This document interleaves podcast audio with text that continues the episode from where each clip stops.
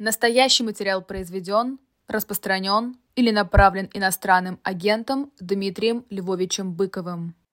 Добрый вечер, дорогие друзья, полуношники. Простите, что э, с небольшой задержкой выходим мы в эфир. Э, просто очень много разъездов, и не всегда успеваешь вовремя, но будем стараться, тем не менее. Сегодняшняя тема эфира Константин Симонов. Очень много вопросов ну, что я сразу пересказать, ну, к концу 30-х, то есть ко времени Симоновского литературного дебюта с поэмой об Островском «Победитель», но совершенно я, скажем, проигнорировал Павла Васильева и Абриутов. Нет, не проигнорировал. Просто мне кажется, что сейчас эволюция Симонова более важная тема. Но в следующий раз я обещаю говорить о Павле Васильеве а через раз об абориутах. Я объясню, почему. Дело в том, что, во-первых, абориуты все-таки требуют довольно серьезной подготовки. Это мне надо перечитать корпус текстов как минимум из шести довольно серьезных авторов,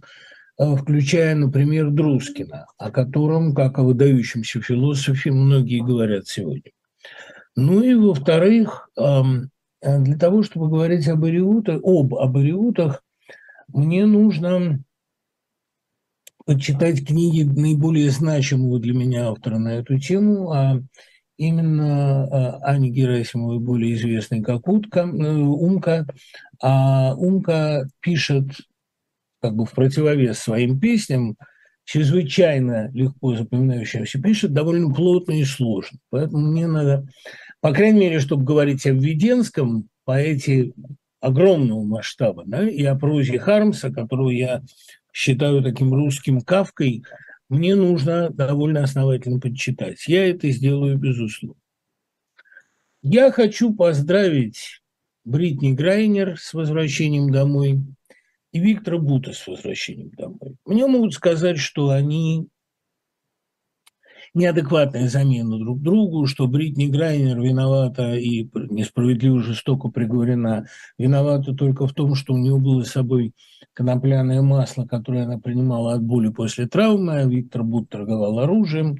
Знаете, когда человек возвращается домой, человек, приговоренный ко многим годам тюремного заключения, мне по большому счету не так важно. То есть важно, но не так. За что он был приговорен? Я недосконально разбирался в деле Бута. А, ну, дело Грайнер как совершенно ерундовое, оно широко освещалось и хорошо известно. Но у меня работает такой рефлекс, понимаете, инстинкт такой, что всякий раз, как человек из тюрьмы возвращается домой, я этому радуюсь. Вы скажете, и военный преступник? Нет, насчет военного преступника все сложнее, особенно если мне известны досконально его военные преступления. Но вот, понимаете, я ничего не могу с собой сделать. Это может быть тоже патология какая-то. Может быть, это такое, такое следствие клаустрофобии скрытой. А может быть, это как-то на уровне инстинкта, понимаете? Но э, всякий раз, как я узнаю о том, что кто-то бежал из тюрьмы или кого-то обменяли, или кого-то освободили, или кто-то вышел по амнистии, меня это радует. Ну, я могу понять, почему это. Наверное, потому что огромное количество приговоров, вносимых в России, неправосудно. Ну вот собираются выносить приговор Яшину. Его перенесли. А почему перенесли? Видимо, согласовывать не могут договориться. Мой прогноз, что ему дадут чуть меньше того, чем запросил прокурор, в этом будет какая-то ну, тоже издевка. Хотя судья, как мне кажется, имеет некоторую тенденцию к человечности и, по крайней мере, понимает очень хорошо, что судить невиновного. Вот Ивану Сафронову остали, оставили без изменений его чудовищный приговор за публикацию данных из открытых источников, что доказано и его адвокатурой, и правозащитниками. Ну, то есть при таком обвинительном, хронически а, и как бы традиционном уклоне российского правосудия, всегда мне радостно, когда кто-то выходит на волю. И приятно, что Виктор Бут вернется домой к семье, которая его ждет и которая много делала, чтобы его освободить.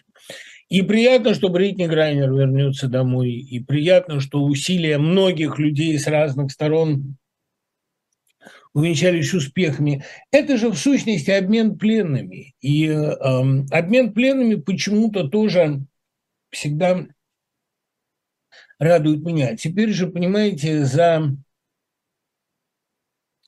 за э, любое сотрудничество, за любое милосердие, даже просто за сострадание. Ну вот ты пожалел кого-то, да? Все время приходится давать ответ. Вот ты солидарен с дождем, допустим, тебе приходится отвечать на упреки, что а, ты напал на Украину, или ты а, солидарен, наоборот, со скорбью украинских матерей, тебе вешают ярлык изменника. Это, в общем, сейчас не время для сострадания, это понятно.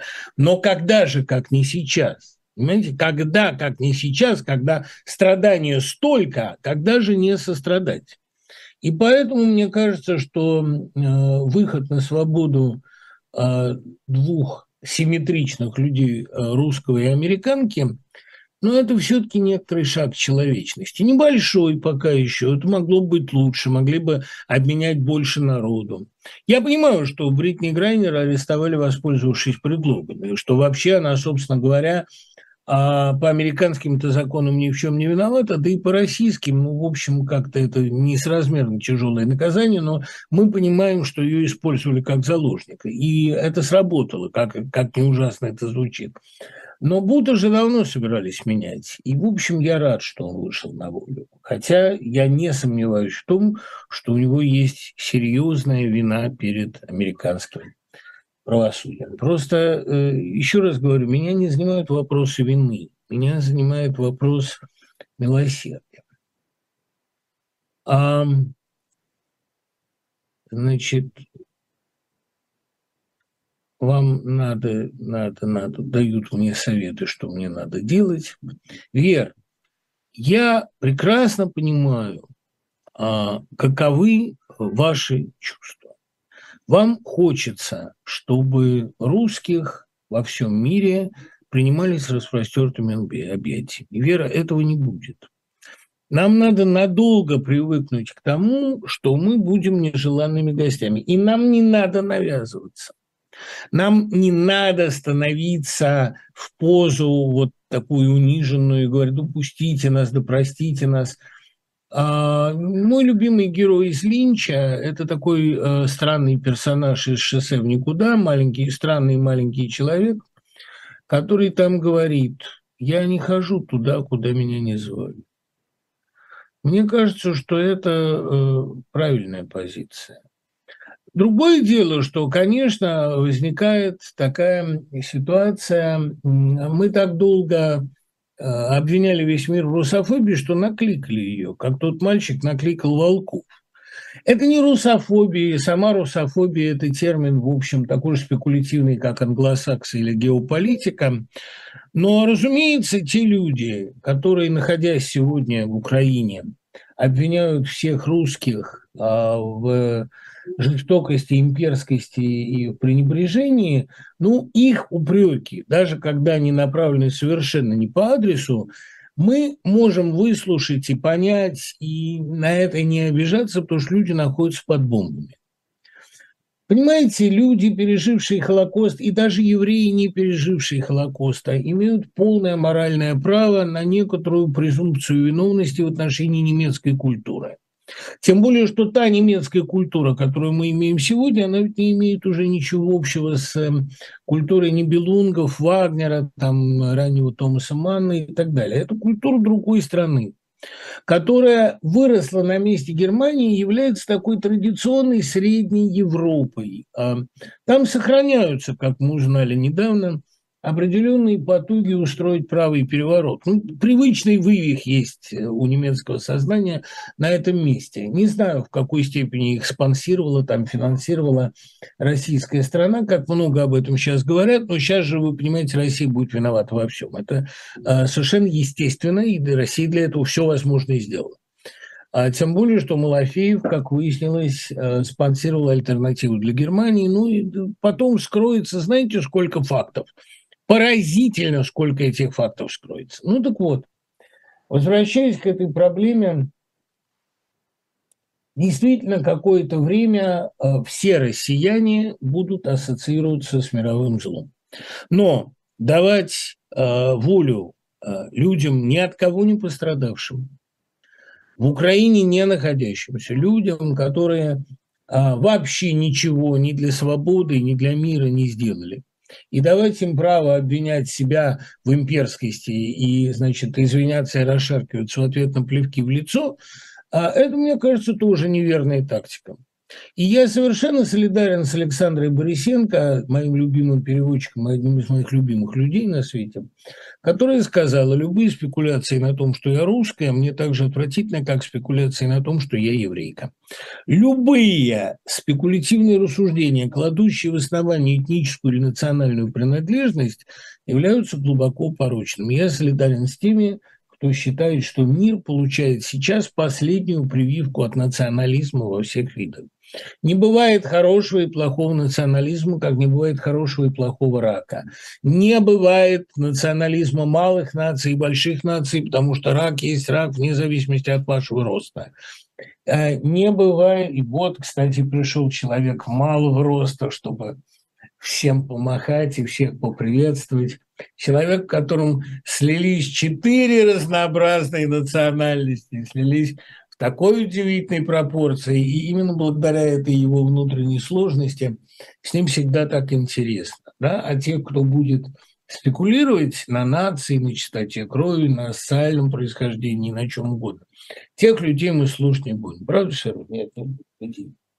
Беги гуляй. Играйте же, дети, растите на воле. А, кстати, вот тут же немедленно приходит вопрос при виде Бобза, спасибо за скорую реакцию, какие фильмы вы ему показываете.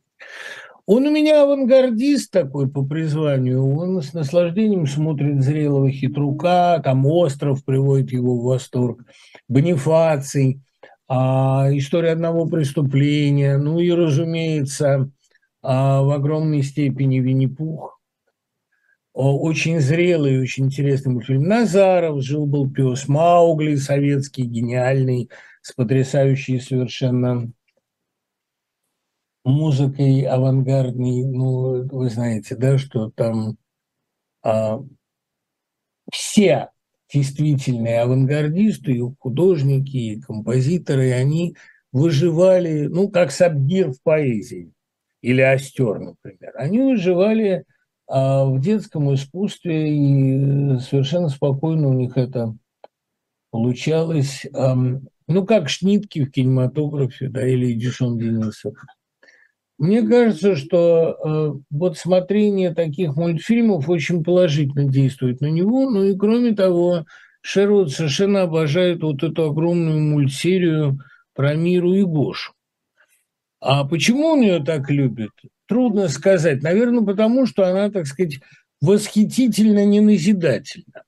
Это делает Наталья Ремеш, и э, там мне самому, кстати говоря, там далеко не все нравится, потому что, мне кажется, есть вещи, которые а, не всегда, не то чтобы понятны школьнику, но не всегда школьнику важны. А так, там есть некоторые такие избытки политкорректности, но все равно говорить с детьми на эти темы совершенно необходимо, тем более, что это темы важные. И я с некоторым, кстати говоря, ужасом узнал о том, что они долгое время теперь не будут делать новых серий, потому что у них денег нет. И мне хочется, как, так сказать, отцу э, обратиться ко всем, от кого это зависит, чтобы им как-нибудь денег дали. Я сам готов, если они объявят краудфандинг, там от сердца и от кармана что-то оторвать, потому что про Миру и Гошу это важная, хорошая мультсерия. А, не, не самая простая, но мы, мы знаем, что эм, все простое неправильно, как учит нас Джанки и Роулинг, замечательный замечательный главный идеолог нашего времени. Испытываете ли вы злорадную радость? Злорадную радость немножко тавтологично, но я понимаю, что вы хотите сказать. Злорадную радость, глядя, как сбывается ожидать. Да, понимаете, ну не то, что я ее испытываю. А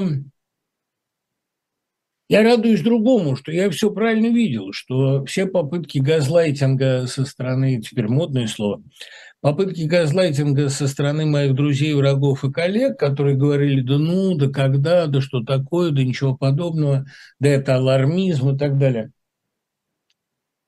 Все эти попытки, они провалились, потому что это не было алармизм. Это было такой сейсмической чуткостью, которая совершенно не является моей заслугой. Писал же Ленин, что представителям умирающих классов свойственно такое преувеличено эсхатологическое мышление. Надежда Мандельштам на это ссылалась, что чем класс, так сказать, обречен, представителям обреченных классов свойственно думать, что обречены все. Я не знаю, насколько я представитель обреченного класса, ну, скажем так, советской интеллигенции, от которой, конечно, осталось очень мало. И здесь, на моих американских вечерах или канадских, я вижу, куда она, собственно, делась. Никуда она не исчезла, она просто вот переместилась. Но, безусловно, то, что она а, класс, так сказать, всегда приученный чувствовать себя исторически обреченным, это да, и это способствует некоторой такой же чуткости, которая, знаете, есть вот у карманника на пальцах или там у вскрывателя сейфов, он специально производит на свою мучительную операцию, там подрезают кожу, чтобы чуткость была больше. Вот у меня такая чуткость от рождения, мне ничего не понадобилось для этого делать, потому что у меня есть тоже довольно долгий опыт, то ли травли, то ли он в генах сидит, то ли Господь мне дал такое вот чувство, чтобы я о каких-то вещах предупреждал заранее. Я не радуюсь, что я э, попал в точку с этим печальным прогнозом, но я радуюсь, что я довольно рано, довольно быстро начал все понимать. Вообще нынешнее время, оно примечательно тем, что подтверждаются классические истины а, такие как, например, да, что зло всегда наказуемо. Это очень приятно. А приятно то, что нам в сказках не врали. Находясь в России, замечаю, что все больше срываются с окружающих маски, а спокойно констатируют, кто за, кто против. Тем не менее, продолжается какое-то странное стремление мирно сосуществовать, вместе работать и делать все то же самое. Какой-то негласный внутренний пакт о ненападении. Может ли это быть стабильно, как та же непримиримость позиций? Похоже, что это противостояние между двумя чувствами. Чувством долга и чувством любви к прекрасному. Что вы об этом думаете? Ну, во-первых, думаю, что это одна из тех ложных оппозиций, которые в страшном количестве навязываются советскому человеку, постсоветскому.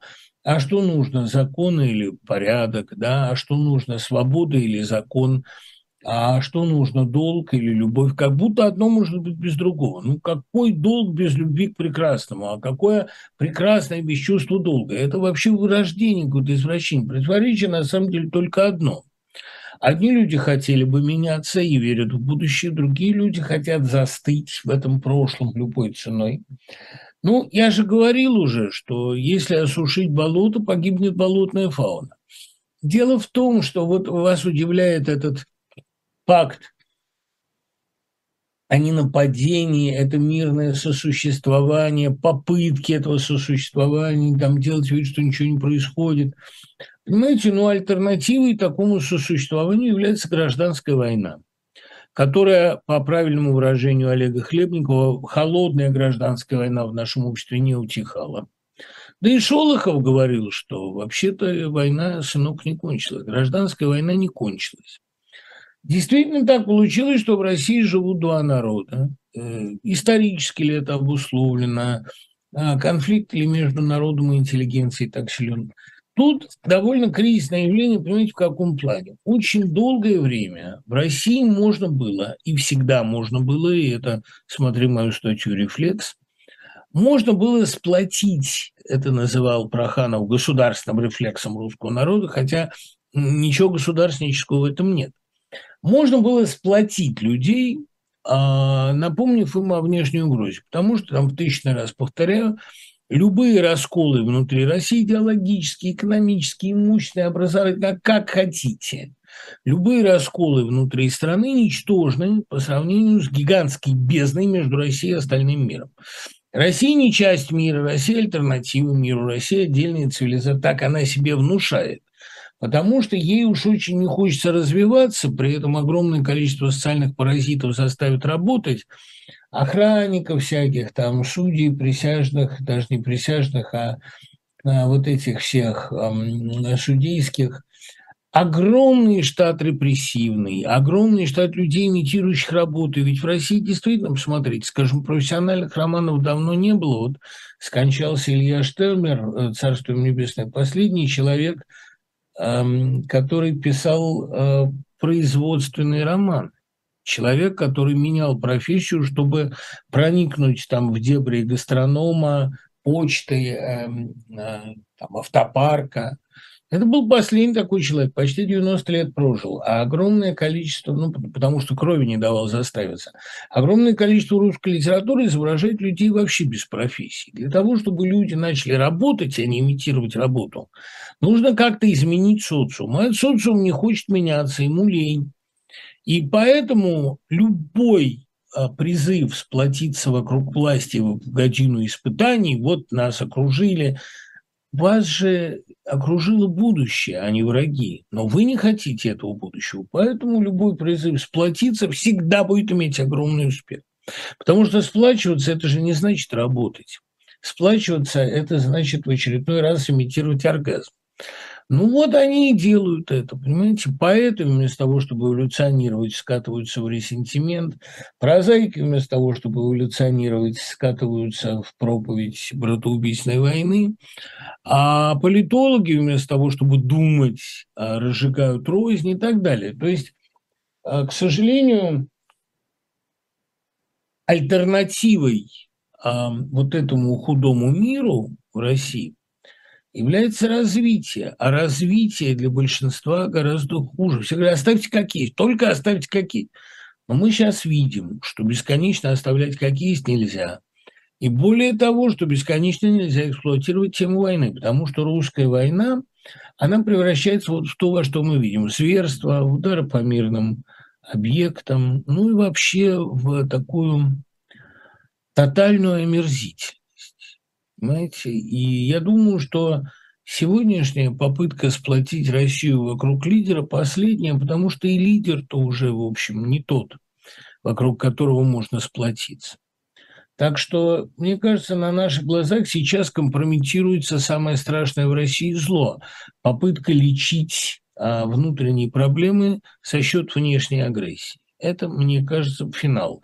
Тем более, что Россия фашизировалась так, фашизировалась так, как никогда. И никакой абсолютно разницы между гитлеризмом и путинизмом на сегодняшний день не осталось. Именно потому, что даже риторика один в один. Вот если бы мы не напали, нас вынудили, мы до последнего сохраняли мир. Истерика вся эта, все крики про англосаксов. Тут ведь Понятно, что нас покусал вор, волк-оборотень. Вопрос теперь, не покусаем ли мы еще кого-то, кто нам противостоит. Ну, надеюсь, что там хватит каких-то вакцин. Вы знали Синявского? Расскажите, какой он был и как вам проза его сына. Егор Гран, выдающийся писатель, замечательный форматворец, э, изобретатель абсолютно новых прекрасных концепций. А Синявского я знал. А знал в последние годы его жизни, встречались мы довольно регулярно. Он был похож на свою прозу. В нем действительно сидели Синявский и Терц. И его а, вызывающие косые глаза, вот это, и раскосина, которая была очень видна, действительно один глаз в Арзамас, а другой на Кавказ.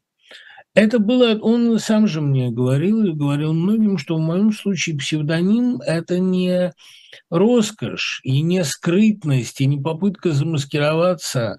В моем случае, он говорил, псевдоним – это отражение вполне реального раздвоения личности, и даже предсказывал он мне, когда-нибудь раздвоение личности перестанет быть болезнью и станет нормой. Вот из этой идеи я сейчас, собственно, и сделал роман «Интим», потому что, э, с моей точки зрения, человек вообще э, идет по линии признания нормы все большего количества патологий. То, что раньше было шизофренией, раздвоением личности, сегодня на самом деле практически норма. В Синявском сидел два человека. Андрей Синявский, тихий, очень тихий ученый, очень деликатный человек, который даже закурить предлагал с какой-то просительной интонацией а, доброжелательный, безупречно корректный, который на вопросы, почему же он себе позволяет, там, наорали на него на творческом вечере в ЦДЛ, что же он смеет называть Россию сукой, он говорит, ну как вот объяснить, что есть метафора. Он же и на суде, а в своей куда менее эффектной речи, чем Даниэльская, он говорил, ну, Я же пишу, матерей не смейте трогать. Что же вы мне приписываете мнение героя о матерях? Ведь это метафора. Неужели нужно все время объяснять очевидные вещи, повторял он. Но, тем не менее, в этом Синявском сидел абсолютно несгибаемый человек. И Марья Васильевна правильно сказала совершенно, по-моему, это триумфальная фраза, что а, когда Синявский мякающим голосом на суде сказал, нет, не признаю себя виновным, нет, не согласен. Вот тут я поняла, как же удачно я вышла замуж. Синявский первый советский диссидент, который не признал вины. Синявский и Даниэль абсолютно уперлись и не признали, и вели себя с великолепным презрением. Синявский эм, действительно всегда прятал Терца в себе, но Терц его как бы изжил и списал, потому что ну вот э, Синявский умер, а Терц жив, как живая его проза. В Синявском сидел э, скепсис, не скажу цинизм, но трезвомыслие невероятное. И он говорил, да, ведь чем отличается от меня Терц? Терц носит в кармане перо, но не то перо, которое ношу я, а перо финку. И он может в любой момент вытащить и пырнуть. И Синявский мог пырнуть острым словцом. Он а, был очень а, в каких-то вещах а, жестким и не, не особенно эмпатичным. И более того, а, я не назвал бы это цинизмом, опять-таки, я бы назвал это таким, а, ну, таким талант двойного зрения, как говорил Георгий Иванович, ледяным острым зрением человека, филолога вдобавок, который очень хорошо понимает чужую логику, очень хорошо понимает, как все сделано. И Синявский умел иногда цинично подхихикнуть. Ну вот как даже Розанова вспоминает Марья Васильевна, когда пришли рабочие чинить второй этаж в дома в Фонтене, не остались обедать, а Синявский не вышел к столу. А Мария его спрашивает, а что ты, Андрей? Говорит, ну, я, значит, не настолько люблю человечество. Это вот, если цитировать Щеглова, замечательную фразу Юрия Щеглова – Кому от этого будет польза, кроме окружающих? Вот в нем это сидело очень глубоко. Потом не надо забывать, что Синявский был действительно замечательный знаток фольклора, замечательный структуралист, прекрасный подмечатель основных мотивов у Пушкина и Пастернака. Он был строгий ученый, ученый высокого класса, и его Диссертация о Самгине, пожалуй, одна из самых исчерпывающих книг, а именно о мировоззрении Горького. Горького. Я не говорю о его прекрасных литературно-критических статьях. У него, вот как у всякого структуралиста, а может быть, стихийного, интуитивного, а, он же не теоретик, в общем, но у него было очень хорошее понимание механизмов художественной прозы. Именно поэтому я думаю, что книга «В тени Гоголя» содержит самое большое количество опережающих, потрясающих а, наблюдений. И вот это, кстати, глубокая точность мышления Синявского, она вот привела к такому парадоксу. Понимаете, когда он написал «Голос из хора», у него был, кстати, заключен большой договор, получен большой аванс под эту книгу. На этот аванс был куплен разрушающийся дом Гюисманса. И тут он приносит книгу. Все ждали, что это будет рассказ об ужасе лагерей. Там есть лагерная тема, и там много об этом. Но это фрагменты писем к жене за пять лет, и там гораздо больше о литературе, о механизмах человеческого поведения. Ну, фраза типа «вот и наступил мягкий и вкрадчивый месяц февраль». Такие вот заметки, как мысли врасплох. Конечно, голос из хора, понятно, что это голос из хора советских зэков, и более того, из всех советских заключенных, включая абсолютно мирных граждан. Потому что все это хор огромный, несвободный, а, плененной страны. Ну вот это по ту сторону ада мы, Ахматовская. Но а, издатель был разочарован и сказал, да, аванс-то я дал, но книга не будет продаваться, вы увидите, это никому не нужно. И оказалось, что нужно именно это. Голос из хора вышел на всех языках и стал бестселлером. Почему? Да потому что это не описание лагерной жизни и лагерной среды. Там есть и воровские какие-то поверья фантастические, есть с истинным интересом фольклориста записанные какие-то вещи. Но больше всего там пронзительно точных замечаний человека, который оказался на грани жизни и смерти и потому увидел больше – Вот «Голос из хора» я всем рекомендую читать. Это книга, которую невозможно пропустить. Книга, которая э, содержит огромное количество горького и при этом счастливого, и при этом триумфального опыта. Это опыт существования интеллектуала э, в условиях полной физической несвободы и абсолютной свободы интеллектуальной. Потому что, кстати говоря, э, среда Синявского, там были сектанты, воры, э, люди наименее советские. И именно поэтому он пользовался там, вот вспоминает Леонид Бородин, пользовался там несколько двусмысленной славой человека очень холодного и при этом а, невероятно умного, проницательного. А он устроил там вечер чтения, например, гумилевских стихов, и Бородин навеки запомнил ту недоуменную интонацию, с которой он произносил он огромное количество стихов, знал наизусть у меня не живут цветы. Вот них я вот еще неудержимо. И ровно та же история, когда я вот э, искренне разрыдался, читая «Спокойной ночи», когда там кто-то, я писатель, откопают меня из гроба, я и тогда прошелестю, дайте мне ручку, я вам что-нибудь напипишу. Это невероятно. Андрей Дальнович был нежный человек, да. И мне очень нравится проза, конечно, Егора Грана, именно потому, что он унаследовал от отца потрясающий дар экспериментаторства. Вот у него есть роман о разводе, я забыл, как он называется, то ли он и она не помнил. Но там, короче, на четных страницах мужской голос, на нечетных женский, а если читать подряд, получается связанное повествование. Это просто Картасар отдыхает, да. Я бы даже сказал, Картасар курит в углу. Um, да, вечер отменен. Большой привет человеку малого роста. Да, вот повели его обедать. Um, Руслан Аршавский. Венедиктов и Пастухов про вас вспоминали перед вашим эфиром, негодуют, что вы не едете в Ригу на ваш день рождения. Я думаю, что если вы и ошибаетесь, то все равно правы. Руслан, спасибо, но я не думаю, что они негодуют. Причем же здесь негодование? Да и потом, вы знаете, я очень Венедикту уже благодарен за многое. Венедиктов, а, невзирая на все наши разнообразные трения, на мою, скажем, статью «Еху Москвы», от которой я совершенно не отказываюсь, там многое сказано верно. Он меня и взял с а, и более того, очень много мне помогал вообще в жизни. Я люблю Венедикта, он хороший человек, я умею быть благодарным. И он может негодовать как угодно, но просто проблема в том, что ехать мне или не ехать куда-то в мой день рождения, это решать совершенно не ему потому что э, в ложное положение будет поставлен не он.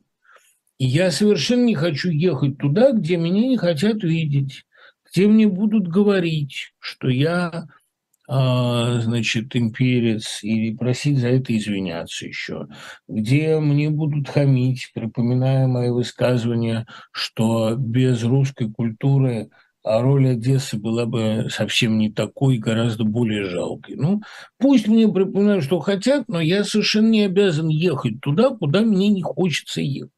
Тем более в мой день рождения. Как встретишь, так и проведешь. Я не хочу проводить следующий год своей жизни, а мне все-таки исполняется 55. Это серьезная дата, две пятерки. Когда-то Инна Кавыш сделала вечер 5-5 в мою пользу, очень смеялась, да? А не хочу совершенно встречать свой полукруглый юбилей там, где у моих друзей, хороших или плохих, возникают такие серьезные проблемы и отбираются лицензии. Что, конечно, делать, на мой взгляд, не следует. Тут, понимаете, вот у меня есть такая идея. Я понимаю, что эта идея, скорее всего, неосуществимая, там, утопическая, как угодно. Но какой был бы блистательный жест со стороны Украины пригласить дождь к себе? Ну, враг моего врага мой друг. Понимаете, да, дождь вот совершил такие-то и такие-то ошибки. А теперь смотрите, какой хитрый ход, если бы там пиарщики а, украинской власти прислушались бы ко мне. Если вы не боитесь после того, что вы говорили, приехать сюда, Приезжайте и освещайте войну так, как она есть. Мы дадим вам возможность работать, мы дадим вам вид на жительство. У нас свобода слова. При том, что война – это место, где традиционно пропаганда и вранье играют огромную роль. Но приезжайте к нам. Мы не боимся вас, рассказывайте все как есть, а вы не бойтесь нас. Если боитесь, не приезжать. Тут же проблема в том, что, конечно, приехав в Украину, дождь оказался бы в положении двусмысленно, потому что э, действительно на войне как на войне, вряд ли им там удалось бы быть объективными. Но зато они увидели бы столько, они увидели бы потрясающие картины мужества, во-первых, о которых можно рассказывать, потрясающие картины внутреннего сопротивления. Понимаете, вот если бы такой жест Украина сейчас сделала, сильный жест, сложный, это из тех ходов в шахматах, о которых, знаете, пишут вопрос-восклик когда он одновременно слабый и сильный, но в любом случае чрезвычайно эффектный. Позвать дождь к себе. Путин выгнал, Европа выгнала, а мы не выгоним. Потому что сегодня Украина лидер и Европы, и мира. Мы можем себе позволить держать у себя любых журналистов, и мы пристанище для всех людей, которые неудобны, неугодны консерваторам. Пристанище для всех людей, которые не вписываются ни в какие рамки. Вот таково, кстати говоря, и будет лицо Украины после войны. Мекка для свободных людей. Я абсолютно уверен, что э, и Синдеева приняла бы такое предложение. А не знаю насчет остальных, остальных я меньше знаю. Но я абсолютно уверен в том, что это был бы прекрасный ход. Вы можете, конечно, не соглашаться. Понимаете, вот скажут, да, после того, как они карту э, с присоединенным Крымом поместили, да мы же еще будем им вещи давать. Знаете, а, Борис Стругацкий говорил, э, уровень общества выражается его терпимостью не к хорошим, а к плохим.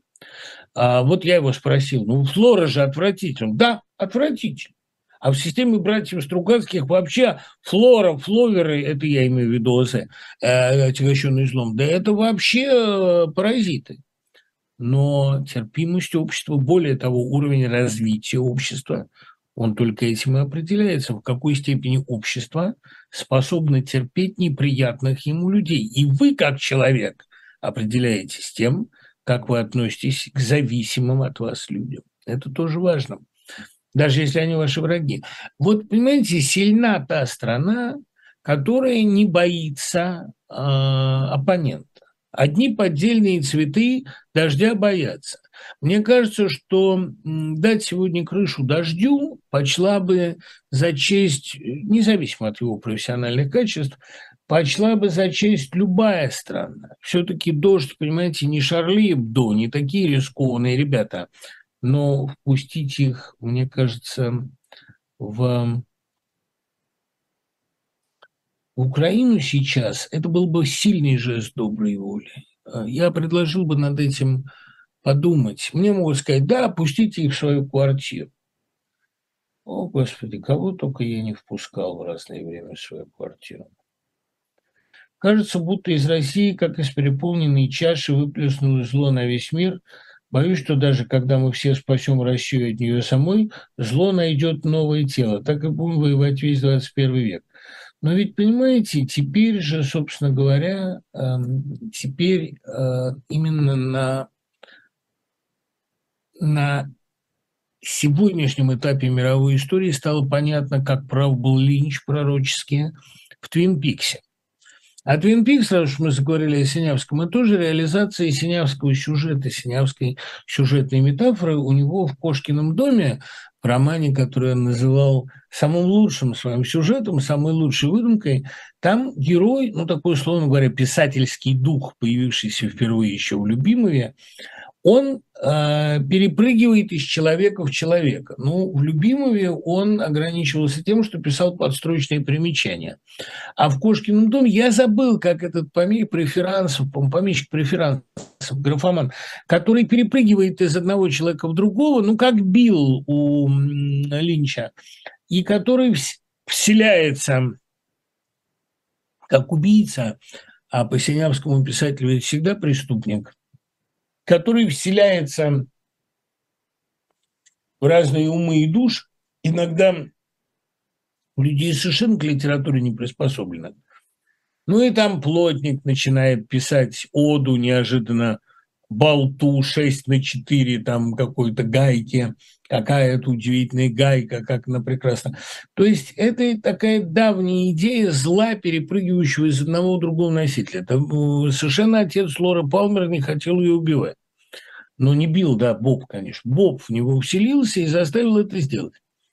А, точно так же, как у того же Синявского вот этот барин Проферанцев пролезал со своими комментариями в самые трогательные и важные эпизоды любимого. Я думаю, что зло вот это э, действительно, оно покусает еще ни одного человека. Надежда на то, что где-то в мире удастся его запереть. Правда, э, обычно это хорошо не кончается, потому что у Фридкина в изгоняющем священнику пришлось убить себя, чтобы остановить этого духа. Я надеюсь, до этого не дойдет. Но, кстати говоря, вот вы меня навели на мысль, у меня как раз будет завтра очередной семинар в свободном университете, не в свободном университете, а в АСУНе, в Европейском университете.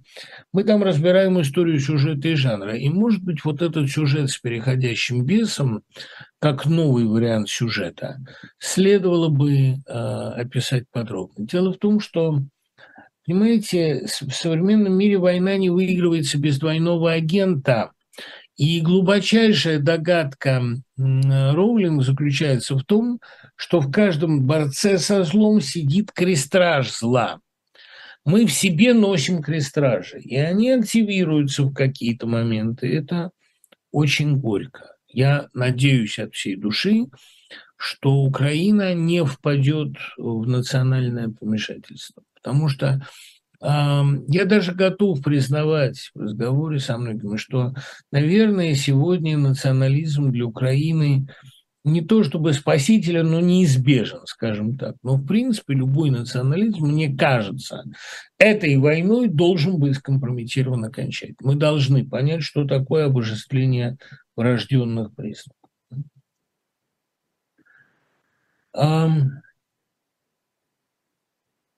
Наверное, Симонову можно сказать спасибо, потому что есть о чем думать и, главное, чему учиться. Я не знаю, не уверен. Понимаете, ну, как сказано у Шефнера в «Девушке у обрыва», мы соблюдаем теорию Эндестрома потому, что мудрость может быть и негативной. Да, пример может быть и отрицательным, отрицательный пример тоже пример, и отрицательный результат тоже результат. Я все-таки не могу примириться с тем, что Симонову было дано, и что это дано он так использовал. Использовал так ужасно. Потому что ему действительно впору было бы написать настоящую правду о войне, и он подбирался к этому. Солдатские мемуары – это подступы к солдатской правде о войне. Говорил же полностью, так сказать, его уважавший и отдававший ему должное Астафьев говорил, Симонов написал войну генеральскую и офицерскую. Иногда кажется, что войну вообще выиграли журналисты. Это не так. Войну выиграла пехота, и роман о пехоте должен написать я. Он его написал. Две части и плюс третий «Веселый солдат». Это была трилогия в замысле. Он написал. Но, конечно, то, что знал, видел, то, что мог добыть Симонов, я думаю, это могло бы быть посильнее Владимировского генерала его армии, хотя генерал его армия действительно великий роман, особенно не в опубликованной первой версии, а в полной, более поздней, которая там на две главы больше. Это действительно гениальный роман, на мой взгляд, великий военный роман. Но ведь Симонов мог это сделать гораздо раньше, и никто не мешал Симонову дойти до тех обобщений, до которых дошел Гроссман, и никто не мешал Симонову. Кстати говоря, вот у Никиты Елисеева есть версия, что Гроссман и есть Лопатин. Ну, действительно, не молодой, очкастый, скромный литератор. Похож. А тем более Гроссман был довольно высокого роста и, в общем-то, изображают маленьким, но а, сутулый, вечно прожженный шинели Лопатин, скорее, конечно, Гроссман, чем кто бы то ни было. И вот эм, э, Симонову никто не мешал написать «Жизнь и судьбу» или, по крайней мере, дойти до обобщений такого уровня. Но Симонов, как вы понимаете, надеялся сказать правду о войне, не выходя из советской парадигмы, не поднимаясь на должную высоту. Поэтому мне кажется, что его литературная э, литературная его судьба, это все-таки пример борьбы с самим собой. Блистательная идея про украинский дождь. Даже спасибо вам, дорогой друг. Я так люблю, когда доброе слово пишут. Это вот э, вопрос, достаточно ли гламурна Украина, достаточно ли она по-флаконовски э, устроена для дождя. Не нужно думать, что дождь гламурный и флаконовский. Понимаете, да, на дожде кучковалась, тусовалась, гламурная и такая действительно флаконовская оппозиция, но из нее дождь не состоял, во-первых. Там были серьезные журналисты. И, во-вторых, а, не надо пренебрегать трикстерами, э, и тем более не надо пренебрегать вот, вот, вот этой тусовкой таких потребителей, хипстеров. Дело в том, что хипстеры и трикстеры, они родня. Они веселые ребята. И вот, знаете, я терпеть не могу тусовку, любую. Ну, потому что я, как правильно говорил Сырявский, не, не настолько люблю человечество. Но был у меня вот этот стишок, там все эти мальчики, подпольщики и снобы. Я бы его процитировал, но как-то даже в преддверии 55-летия не очень хочется себя лишний раз цитировать. Но я испытываю перед, там, скажем, перед сайгоновской тусовкой, перед рок-н-ролльной тусовкой, потом перед хипстером, перед любыми субкультурами. Я испытываю сложную смесь, с одной стороны, презрения, с другой – умиления.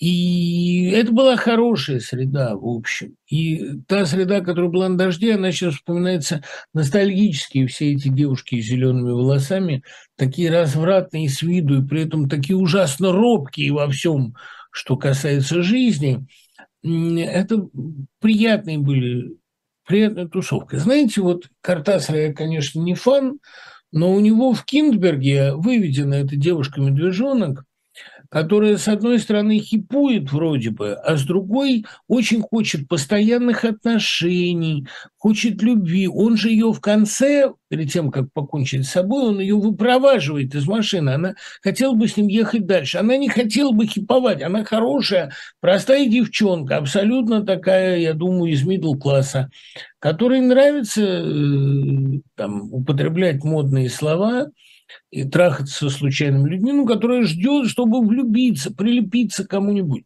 Вот у меня ко всем этим хипстерам всегда было примерно такое же отношение.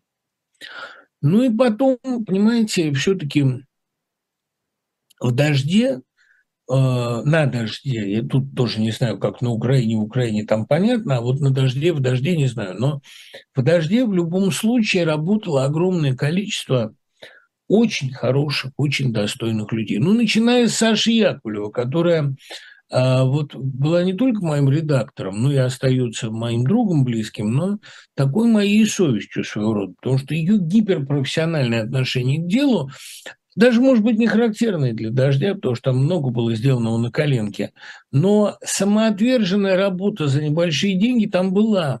И было самоотверженное любопытство молодых журналистов. Конечно, это не новая газета. но газет люди гораздо более мотивированные и гораздо менее модные.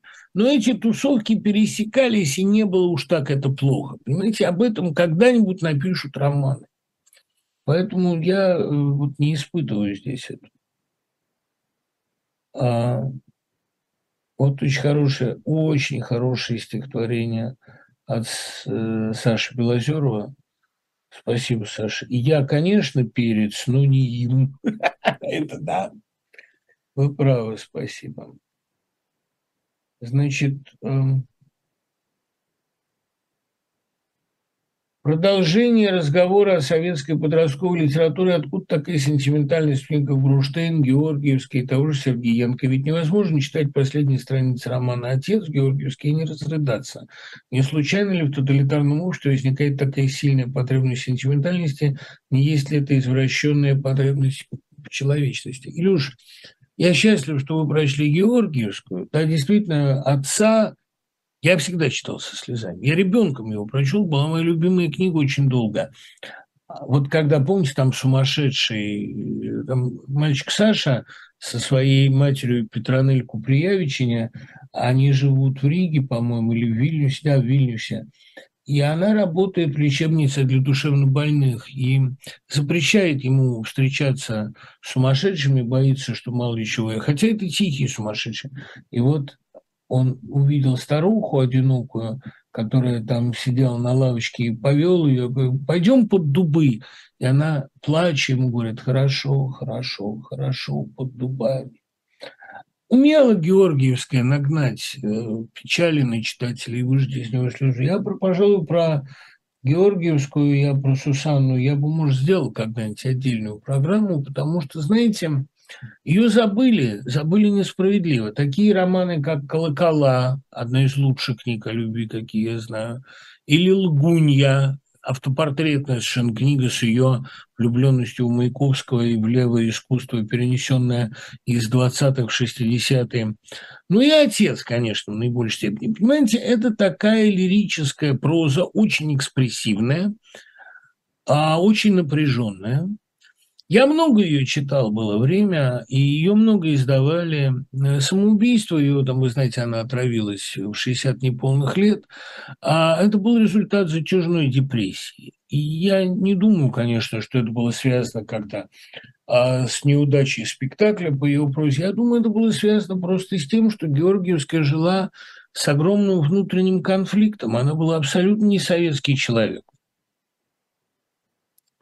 прожившая абсолютно советскую жизнь. И меня так радовало, что у нее в одной повести цитируется песенка Галины Демыкиной, потому что мне кажется, что Демыкина, вот тоже спешу открыть вам еще одно имя, Галина Демыкина была писатель такого же рода, с ее невероятной экспрессией, с ее замечательной фантазией, с этим говорящим зверьком Чучей, который то ли Брундук, то ли непонятно.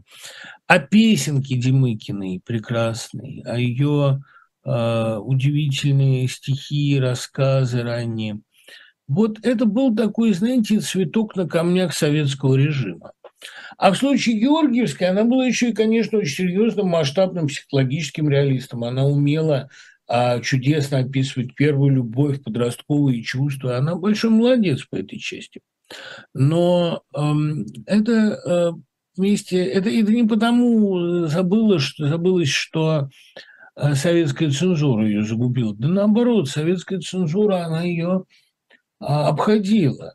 А она же, я говорю, цветок на камнях, не советского строя. Ее загубили следующие времена, жесткие. Ведь сентиментальность могут, такую сентиментальность, как у Петрушевской, например, могут позволить себе зрелые авторы. Зрелые, серьезные, взрослые.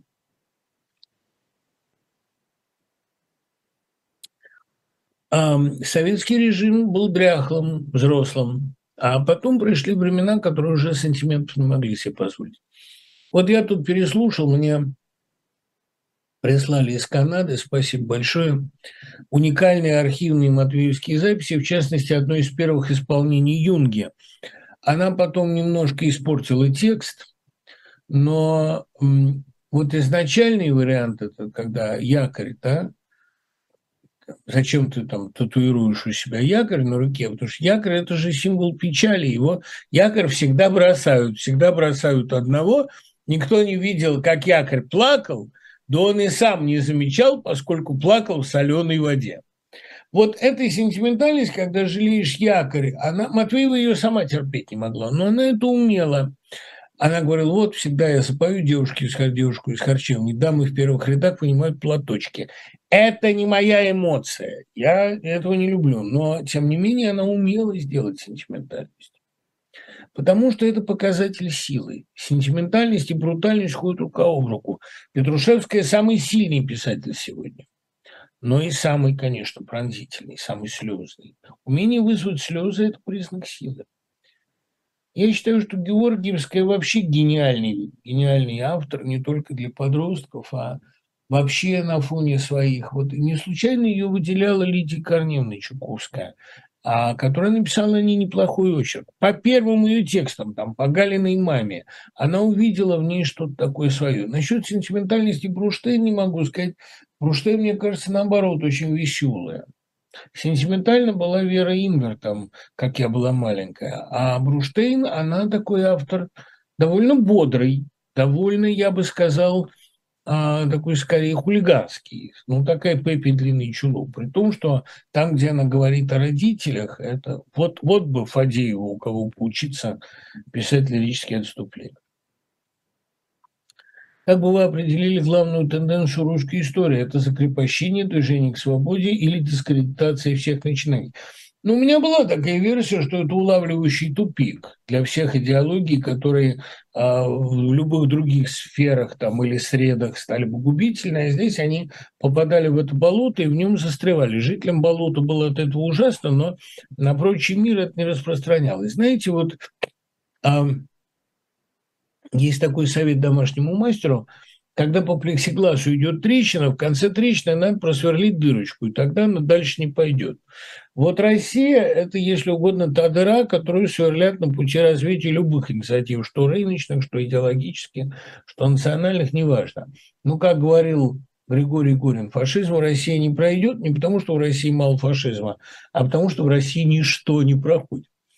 Но если говорить, это из письма Кулчик, но если говорить серьезно, то главная тенденция а российской истории, я уже говорил об этом тоже много раз, это цикл преодоления цикла, размыкания цикла. Сейчас этот цикл иссяк, но на него просто не хватает больше сил. Это его последнее воспроизводство. Потому что так опасно он не заканчивался никогда. Я совершенно согласен с Акуниным, который говорит, что сегодня на кону вопрос о существовании человечества. А в 40-е годы при всей опасности и гибельности фашистского режима в Германии вопрос так не стоял. Никогда в руках маньяков не находилось оружие такой разрушительной силой. И никогда они не ставили на карту так много. Был шанс, что маньяк удержится, был шанс, что удержится от этого, был шанс, что не будет войны, был шанс, что перерождение Путина, которому мы все свидетели, сошло не так далеко, в нем осталась какая-то прагматика. Нет, ничего не осталось, теперь ему ну, действительно некуда отступать. Это критическая ситуация. Я не знаю, какими переговорами такую ситуацию можно разрулить. Я думаю, что здесь, а, опять-таки, прав Акунин, и ситуация уничтожения мира или самоуничтожения здесь сегодня на кону. Как это дальше пойдет, я не могу сказать. А, дайте ваше мнение о вчерашнем интервью Арестовича Латыниной, где он высказался, что нет хороших русских, есть полезные русские и вынес к основным вопросы, чей Крым, чей Татарстан, чья Чечня и нужно ли ядерное разоружение России. Ведь практически вся украинская нация требует полного уничтожения государства России как такового. Знаете, по-моему, это довольно единственное, то есть довольно не скажу единственное, ну да, это единственная возможная реакция, естественная реакция. Да, пожалуй, единственное возможное. Понимаете, вот э, в процессе войны требует милости к противнику, особенно когда он бомбит твою инфраструктуру. Ну, вы представьте, каково мне читать от моих друзей, которые до сих пор меня не отвергли, что сегодня нет воды, сегодня нет света. Пишет мне Вань Макаров, уж как-нибудь получше меня поэт. Мэтр, что-то не пишется. Да и света нет, и холодно, омерзить.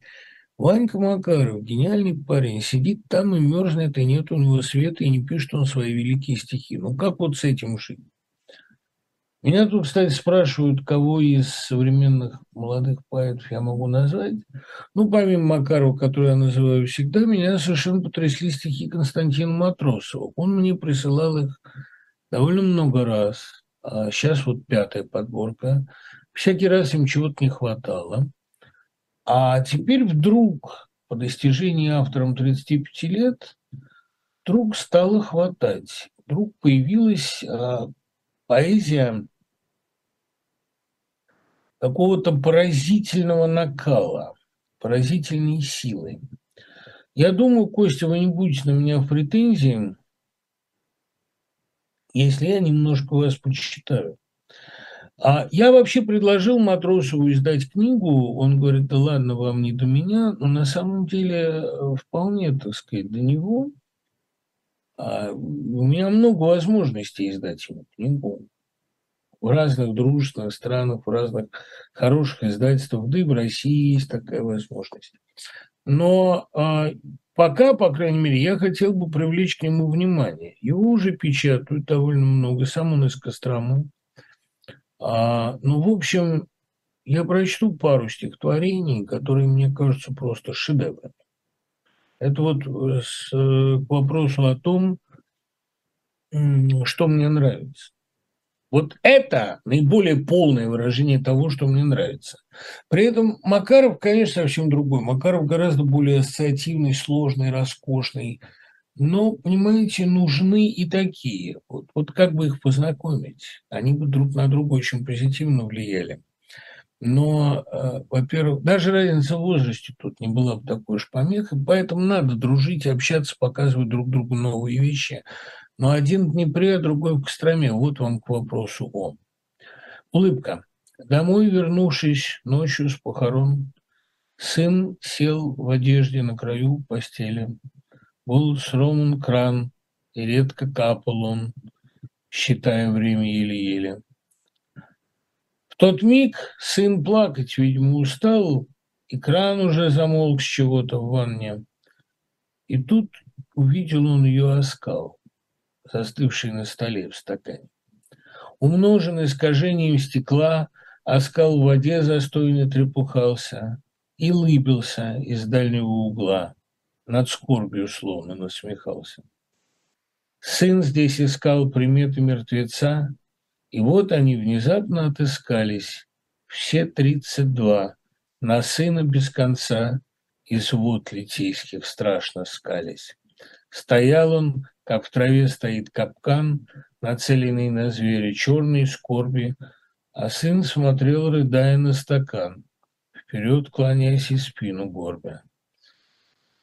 Он рухнул и, уставясь в потолок, тем избежал углумящейся улыбки, сквозь слезы изучая сеть дорог и будто в ней ища ошибки. Это не очень хорошо заканчивается, но хорошо, что нет такого эффектного расклона под занавес, а стихи невероятно сильные и очень точные. Очень точные. А вот еще мне нравится ужасно. Мешок. Тяжело идти с мешком, на своих двоих пешком, не таясь по полю в полдень, ночью по лесу тяжком. В городе запасный полк, а в лесу зубастый волк – Осторожнее надо, чтобы хоть в конце случился толк. Хлопает на тракте грязь, в речке воду мутит ясь. Я иду туда, где не был человечий отродясь. Я тащу на буйрак свой мешок, а всюду мрак, то болотины, то кочки, то чищоба, то овраг. Что в мешке, в конце концов? Может, бочка огурцов? Может быть, ведро картошки или груда леденцов? Или зрелый там фундук, или, глядишь, большой сундук – полный золотых сокровищ или вовсе виадук. Может быть, там целый мир, миллионы черных дыр, люди, инопланетяне, галактический фронтир, любопытство – мой грешок. И спустив глухой смешок, я трясущейся рукою открываю свой мешок. Зуб колотится о зуб, как-то зябок стал тулуп, а в мешке уже потухший собственный мой синий труп вырваны его глаза, на нос села стрекоза, надо мной и им спустилась кабальтовая гроза. Ну, ничего там нет сверхъестественного, что человек-душонка, обремененный трупом, мы тысячу лет знаем. Но это здорово написано. Это вот, кстати, к вопросу о том, куда девается опыт абориутов. Это классные стихи совершенно. Вот взгляд поймал сквозь мутное стекло взгляд девушки на повороте, и стало грустно и тепло. Душе, а не застывшей плоти. Я вез счастливый этот взгляд, посматривая, как снаружи прохожие по льду скользят и припрыгивают лужи. Недолговечно волшебство, а я обеспечен и неловок, и потерял уже его спустя двенадцать остановок. Я вышел, тротуар намок, Солей, как будто рыжий сектор, вычесывал проворных блох фланелевый осенний ветер, показывало ноль табло, и ветер за углом, воспрянув, украл последнее тепло из капюшона и кармана. Ну, просто вот, просто классно. При том, что, ну, ничего особенного, а очень здорово. Короче, Костя, составляйте матросам книгу вашу, мы ее издадим.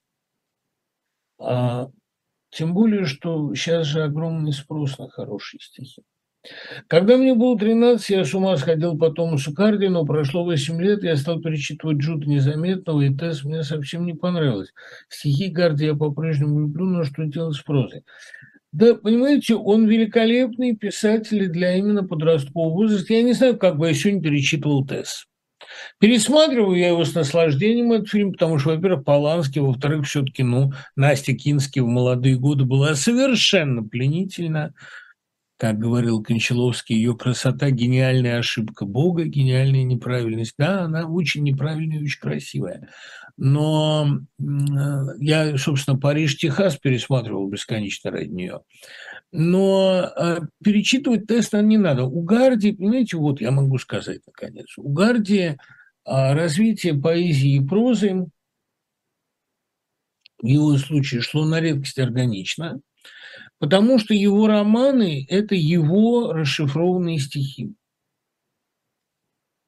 В особенности это касается романа «Вдали от безумной толпы», но и Джуд, и, конечно, Тесс, да и весь Гарди, у него же, по-моему, 12 больших романов, если я не путаю. Это все расшифровки того, что у него дано в стихах. Вот стихи у него есть гениальные, типа «Барабанщик Подж», особенно в изумительном совершенно переводе Марка Фрейдкина – я помню, Фрейкин сказал, как вы классно, а, я уж и забыл. Действительно, он как-то в молодости переводами занимался, и Гарди перевел для собрания сочинений, но перевел гениально, как все, что делал. У него такой легкий был дар песенный.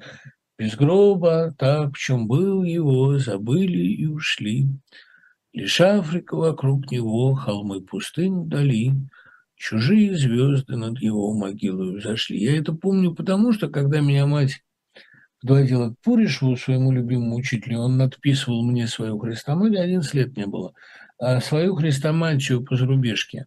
Я эту хрестоматию тогда же почти всю прочел. И там был, во-первых, рассказ Генриха Манна, абсолютно меня потрясший, по-моему, искупление. Он называется, ну, про дорогу видал на дно к рыбам. И совершенно потрясшие меня стихи Гарди. Вот Гарди – это действительно большой поэт. Что касается, понимаете, вот, вот что можно сказать. Понимаете, поэзия в своем развитии прозу опережала. Поэзия была тотально модернистской уже в XIX веке, а проза оставалась ползучей, реалистичной, довольно унылой. И, конечно, прорыв в этой области совершил Джойс, который поэтому был прекрасным. Если бы у Гарди был опыт Джойса, некоторые попытки а, модерна, ну вот Навал Матвеева также говорила, что первым модернистом был Генри Джеймс. Во-первых, если на то пошло, Генри Джеймс учился у Тургенева и очно, и заочно. Во-вторых, Генри Джеймс, это я все время испытываю желание, как Джек Лондон, который, прочитав две страницы этого плетения, словил, да кто-нибудь, черт возьми, объяснит мне, про что тут написано, и швырнул эту книгу в стену. Вот я с таким же чувством читаю женский портрет. У Генри Джеймса была одна гениальная книга, это «Turn of the Screw». Поворот винта, там, поворот отвертки. А вот э, это не могу. Я думаю, что до Джойса э, проза говорила языком XIX века.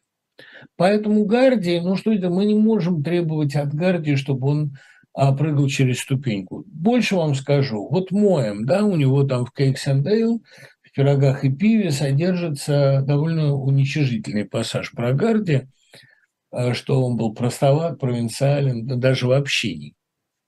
Но ведь, понимаете, даже проза Мойма на сегодняшний вкус невыносимо старомодна. Да, у него очень много качественно построенных рассказов, именно качественно. Весь Шендон – это великолепная хитрое плетение мотивов. Но, пожалуй, кроме Шентона-то, в общем, не так много осталось. Ну, вечная утеха женщин под 40 роман-театр и вечная утеха, а, значит, агностиков рассказ «Дождь» изумительный. Но, в общем, а, даже моем на общем там на фоне контекста 20-го столетия, он немножко приготовительный класс, при том, что я искренне им восхищаюсь, и если на то пошло, когда мне хочется что-нибудь почитать для души, я вряд ли в Джойса полезу. Скорее, я полезу, что если на то пошло. А в Эшен, другу моего. Вот, значит, огромное письмо, которую я, я целиком зачитывать, конечно, не буду. Идет война, те, кто против нее, а дождь против войны 2014 года, все мы должны объединяться, а не ругаться и выяснять между собой отношения. Это неконструктивно, глупо. Дождь ядерной войны не устроит, нападать не будет. И почему бы не обрушить весь гнев, как призывает Быков, тут обо мне говорят, полемизируя с другим читателем, на Прилепина, Лукьяненко, Кириенко или Дугина. Они идеологи режима. И новичка на всех хватит, и вы об этом знаете. Россияне не могут... Э, почему же россияне не могут бояться тоталитарной машины, прималывающей кости до зубов, вооруженной на ваши деньги и готовой на все, чтобы спасти себя. Да, это справедливо сказано и больше. Понимаете, вот когда сейчас, э, сейчас когда эм, до такой степени эм, мы все виноваты, мы забываем о том, что ведь Россия, понимаете, тоже захваченная страна. Огромное количество россиян лишились крова как и украинцы, только их дома не разбомблены, их дома отобраны. Огромное количество россиян лишились работы, лишились родственников, потому что мобилизационные эти все мероприятия, когда угоняют людей иногда с работы, они тоже ведутся не только среди Z-армии, они ведутся среди людей, которые против войны. Ну и потом, вот вы говорите, да, вы виноваты сами, вы допустили это, вы не уехали. Ну, опять-таки, да, мы виноваты. А, более того, мы пропустили много развилок, когда надо было действовать более решительно. Но нельзя не сказать и о том, что а, нам противостояла в России репрессивная машина гораздо более мощная. Не Янукович, который оказался все-таки не зверем. Не Лукашенко, который сумел подавить протест и переломить судьбу, чем, конечно, приговорил себя гораздо более жестокой участью, но отсрочной. Нам противостояла огромная машина уничтожения. Да, мы тоже, в общем, живем в захваченном народе, и у каждого из нас есть какие-то заложники на родине. Кто сумел, вывез, кто не сумел, вывозит. А очень многие ничего не могли сделать. Многие просто не могли уехать. Многим некуда было. А у многих профессий нет. Я уже сказал о том, что в России профессия – это удел немногих счастливцев. Огромное большинство людей профессиональных навыков не имеют или их профессиональные навыки а, в рамках а, грубой какой-то черной работы. Видите, вот вы говорите, там другой автор пишет про дождь. Ведь люди, которые собирались на дожде, помните, очень много писали во время кризиса, что а, запросы менеджера среднего звена от 6 тысяч в месяц. А им не только никто не будет такого платить, они ничего такого не делают. Да, в России развелось, это главная проблема последних лет, огромное количество бездельников. Это так. И противопоставить а, Путину мы ничего профессионального не смогли. Это тоже так. Другое дело, что это не отменяет захвата. Россия по-прежнему остается захваченной, жестоко эксплуатируемой, страшно подавленной страной. И когда мы говорим о бедствиях, которые терпит Украина, Украина их терпит не от нас, не мы нажимаем на эти гашетки, не мы отправляем эти орудия, не мы жмем на курки, не мы разрушаем дома, но тем не менее – не надо забывать, что в это время разрушение России идет не меньшими темпами. Вы увидите российскую разруху. Вы увидите то, во что Путин превратит страну. Я никоим образом не примазываюсь к Украине в горе и не пытаюсь, как писал Лидия Корниловна, затевать матч на первенство в горе. Но давайте не забывать, что э, здесь у Путина две жертвы. Украина и Россия. И, конечно, понимаете, вот этот вечный виктимблейминг, вы сами виноваты, что он вас захватил. Не совсем это так. Потому что А, понимаете, это все равно, что говорить, вы сами виноваты, что плохо сопротивлялись. А вот вы сопротивлялись недостаточно, поэтому с вами сделали такое. Это не очень честно, такой подход. Я всегда вот э, повторяю слова Надежды Мандельштам, спрашивать надо не с тех, кто ломался, а с тех, кто ломал. Наверное, я с этим более солидарен. Только с горем я чувствую солидарность. Это такая фраза Бродского, одна из тех его, один из тех его афоризмов, а, который я все-таки повторяю с удовольствием. Хочу обратиться к тем, кто находится на передовой. Для меня, для всех наших сограждан, каждый из вас герой, сказал Путин. А кого сегодня можно считать героем нашего времени? Ну, я всегда уважал героя сопротивляющегося. Герой нашего времени Навальный, герой нашего времени Яшин. Напоминаю о том, что ему завтра будут выносить приговоры. Этот приговор будет неправосуден, но если бы судья нашла в себе силы переломить ситуацию, а, думаю, что это могло быть стартом огромных перемен в России, перемен сравнительно бескровных. Чем дольше их оттягивать, тем будет страшнее. Дмитрий Песков, комментируя признание Зеленского человеком года со стороны журнала «Тайм», заявил, что критерии издания не выходят за пределы общеевропейского мейнстрима, носят зашуренный и оголтело русофобский характер. А как вы оцениваете это признание?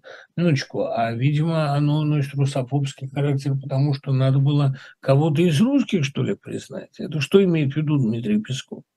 Наверное, Путина надо было признать человеком года. Уверяю вас, в каком-то смысле это так. Как сказано было в «Мастере Маргарите», вспомнят меня, вспомнят и тебя. Понимаете, если оценивать э, человека года, да, критерии по влиятельности, то Путин самый влиятельный в мире сегодня политик, тоже много раз я об этом говорил, его провозглашали часто западные журналы, не только «Таймс», самым влиятельным политиком. Почему? Он может сделать что угодно. У него нет ни тормозов, ни нравственных, ни социальных ограничителей. Он единственный сегодня человек, который может уничтожить мир. И я говорил уже, что мы наблюдаем сегодня финал фаустианского мифа, потому что миф-то не о Фаусте. Фауст – лишь одна из игрушек дьявола. А вообще-то фаустианский миф о том, как падшего ангела не свергли с небес, и он теперь мстит Господу, обещая взорвать человечество. Это на... или, или ты меня пустишь назад, или я уничтожу твой мир. Господь, конечно, вмешается, у него все это очень хорошо придумано, но э, тут надо придумать, как он может конкретно вмешаться, каковы его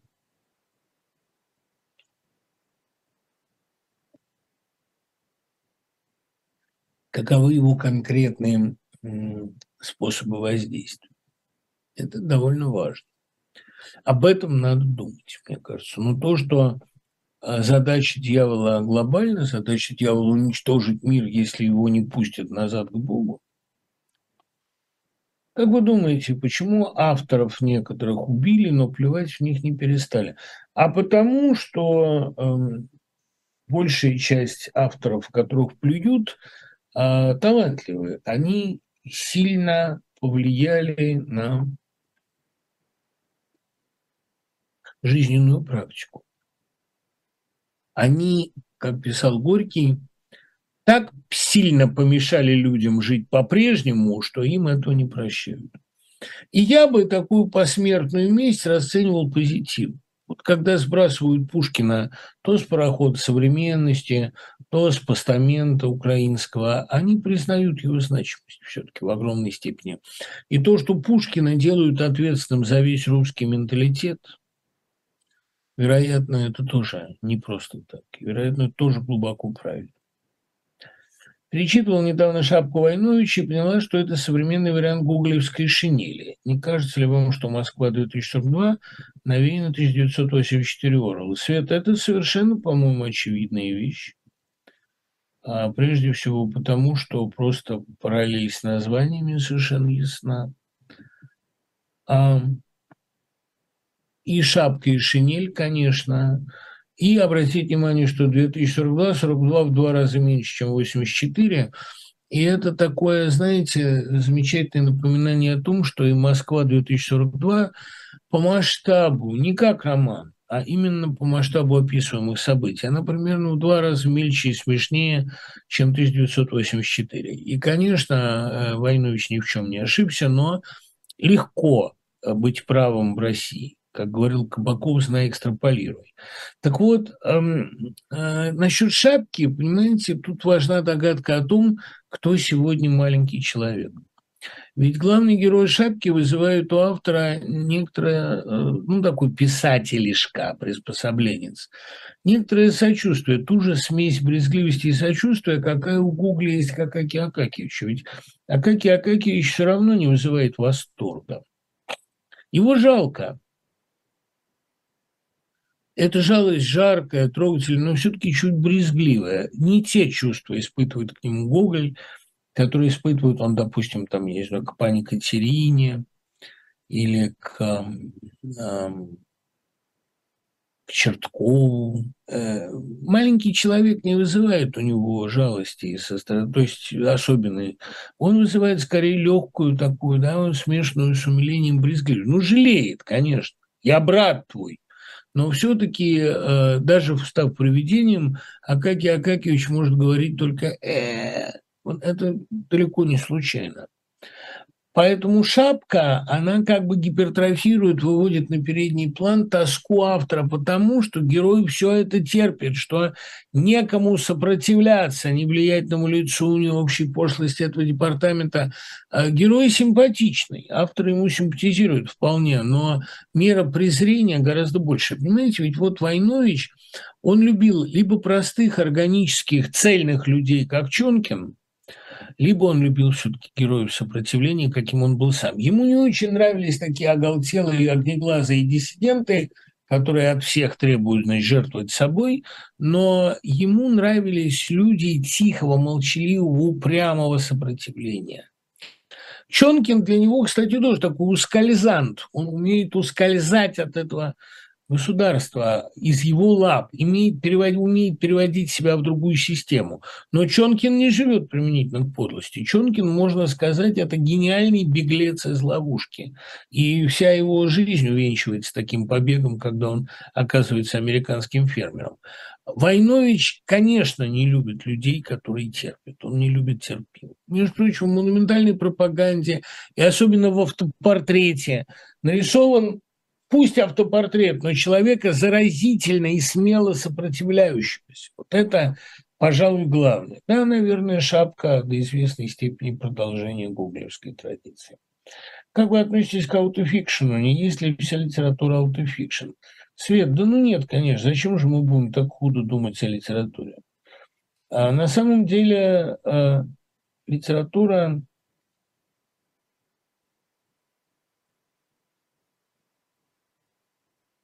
это талант выдумки. Я напомнил бы вам э, гениальную фразу Владислава Пьецуха, что Вячеслав, да, Вячеслав Пьецух, Вячеслав Алексеевич, что писателем называется не тот, кто, подобно Горькому, много повидал и многое написал, а писателем называется тот, у которого на плечах волшебная голова не суммой опыта, не таким несколько эм, поверхностным интересом к чужой жизни определяется писатель. Писатель ведь, в общем, все-таки скорее интроверт. Он из себя добывает. Бывают писатели экстравертного склада, но это редкое явление.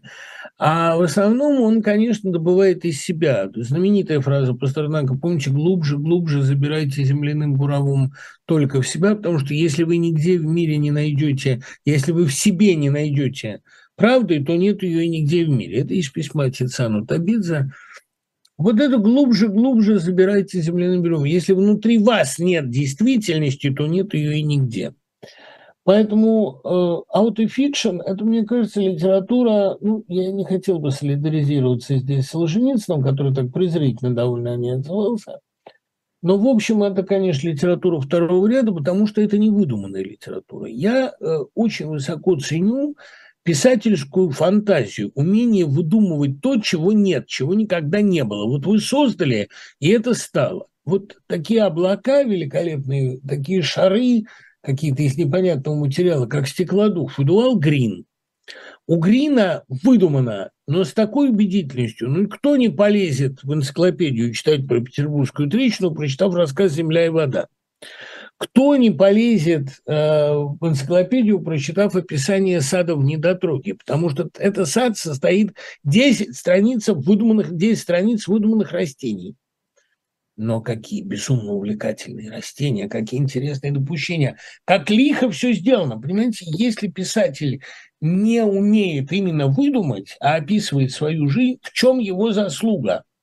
Кстати говоря, они ну, описывают ее довольно монотонно. То есть видно, что ее жизнь состоит из небольшого числа событий. Я понимаю Аркадий Гайдар, который в повести «Дни поражений и побед» отчаянно, как Дюма, романтизирует себя, свои схватки. Ну, это книга начитанного мальчишки, который прошел через ад гражданской войны и теперь на месте этого ада пытается себе нарисовать приключенческую прозу.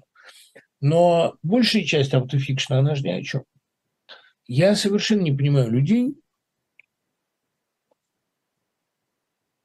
которые либо возятся, возятся со своими семейными портретами, со своими семейными фотоальбомами, либо со своими интимными тайнами. Это оправдано в том случае, если дают вам повод, как Марии Степановичу, большому поэту, дает повод для огромных обобщений, как памяти памяти. И то памяти памяти могла быть книга, по-моему, гораздо более увлекательной. Это может быть такая степень исповедальной откровенности, действительно расчесывание в кровь своих язв – как у Старобинец в книге «Посмотри на него». И тем не менее, я у Старобинец гораздо больше люблю ее фантастику, либо зверский детектив, либо уж если на то пошло «Лисьи броды», потому что я люблю а, именно выдумку, вымысел. Жизнь это мне и так хватает. Особенно, понимаете, ну почему мне, скажем, это, наверное, очень дурно, почему мне, скажем так, скучно читать прозу Васякиной? А при том, что Васякина тоже вроде бы талантливый поэт – скучно потому, что изобразительный потенциал этой прозы, он очень невелик. Если, в конце концов, Достоевский в записках из «Мертвого дома» тоже описывает свой опыт. А, тот же местами эта книга скучна, как тюрьма, но все-таки это концентрированное страдание и невероятное количество потрясающих историй. И многие не читают сегодня записки из «Мертвого дома», предпочитая все Карамазова. Без одного другое непонятно. Толстой считал главной вершиной Достоевского записки из мертвого дома. Почему? Потому что там Достоевский на пике, в расцвете своих писательских возможностей. А гармоничная, сбалансированная книга, темп выдержан идеально. Нет, она очень сильная, очень мощная. И вступление в нее, рамочная конструкция великолепная. То есть, возвращаясь к проблеме автофикшена, если он не преображен огромной долей авторского вмешательства, э, фантазийного, фантастического, я боюсь, что это протокол. Я бы не стал настаивать на том, что автофикшн – это э, такое настоящая литература, что это самая модная мода. Я думаю, что автофикшн – это э, все-таки скорее тупик на одном из путей литературы. А когда российское население начнет массово прозревать, понадобится источник информации. «Дождь» – это единственный телеканал. Ну, Маш, я бы не сказал, что он а, единственный, но я бы сказал, что нельзя пренебрегать людьми, которые много делают для разговора с сегодняшней российской аудиторией. Сегодняшнюю российскую аудиторию – придется очень долго лечить, с ней надо будет очень серьезно работать. Простите новую балладу. Я, я, я, то есть я очень вам благодарен за эту просьбу. Я сделаю большой вечер стихов 20 декабря. А, сделаю там, где будут находиться в этот момент, а, с большой его телевизионной трансляцией, бесплатной. Для всех, кто не попал на вечер в Риге, для всех, кто не попадет на вечера в ближайшее время, а там в ближайшее время вот один будет сегодня Торонто, приходите, кто успевает.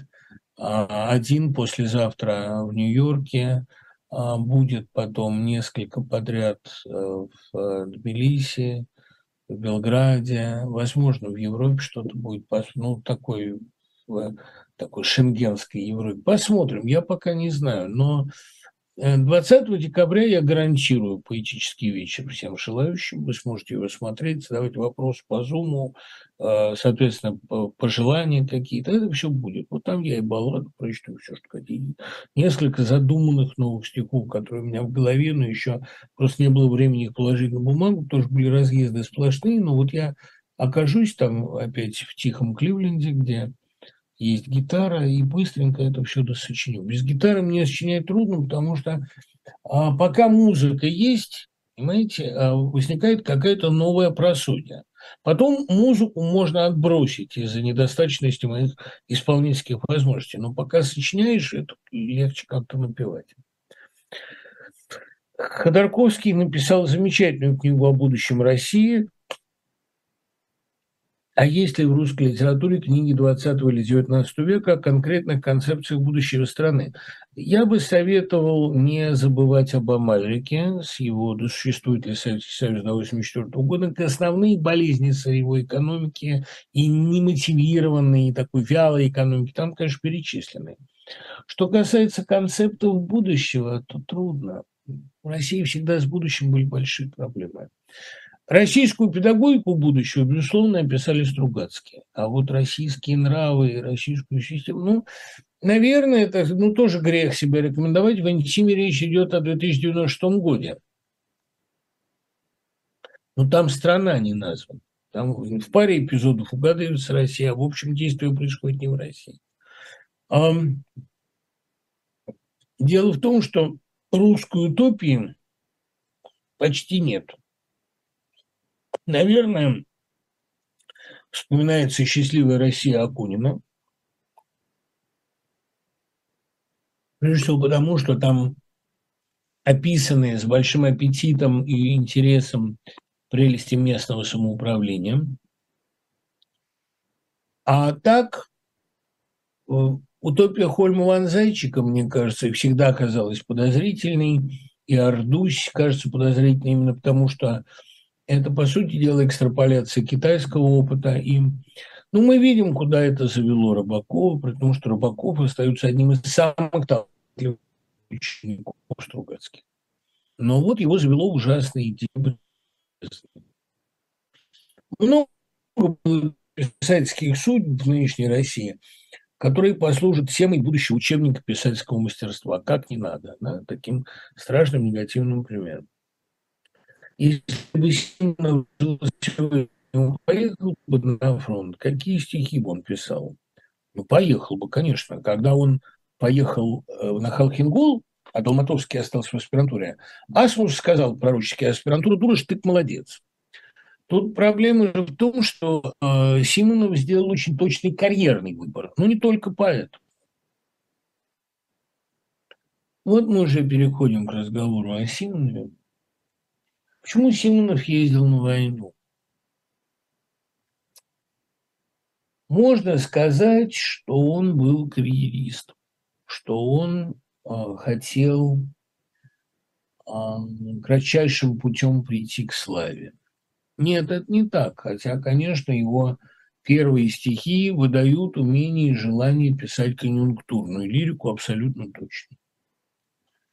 Но Симонов подсознательно угадывал главное зерно своих способностей, главную интенцию своего творчества. Я писал уже о том, что Симонов всегда женился на вдовах, а Серова была вдовой, Зенко была вдовой, его вторая и более счастливая жена. Но главной, конечно, вдовой в его жизни была муза Гумилева. Каждый писатель осуществляет в жизни, описывает в жизни один и тот же сюжет. И никогда не может сформулировать его сам. Вот тут ему нужен грамотный интерпретатор. Я не знаю, какой сюжет в своей жизни постоянно описываю я. Может быть, сюжет искусства, может быть, сюжет бегства, может быть, сюжет там, превращения конформиста в нонконформист. Не знаю, там всего, и я не убежден. Но вот Житинский, например, всю жизнь писал сюжет отказа от мистических магических способностей, отказа от сверхспособностей. Не становиться творцом, а остаться человеком. Я бы дописывал Остромова, в ужасе ему позвонил и сказал, Александр Николаевич, я опять написал ваш роман. Но он сказал не огорчаться особенно. Как говорил в таких случаях Акуджава, не настолько постыдно то, что я делаю, что подражание мне считалось позором. Правильно.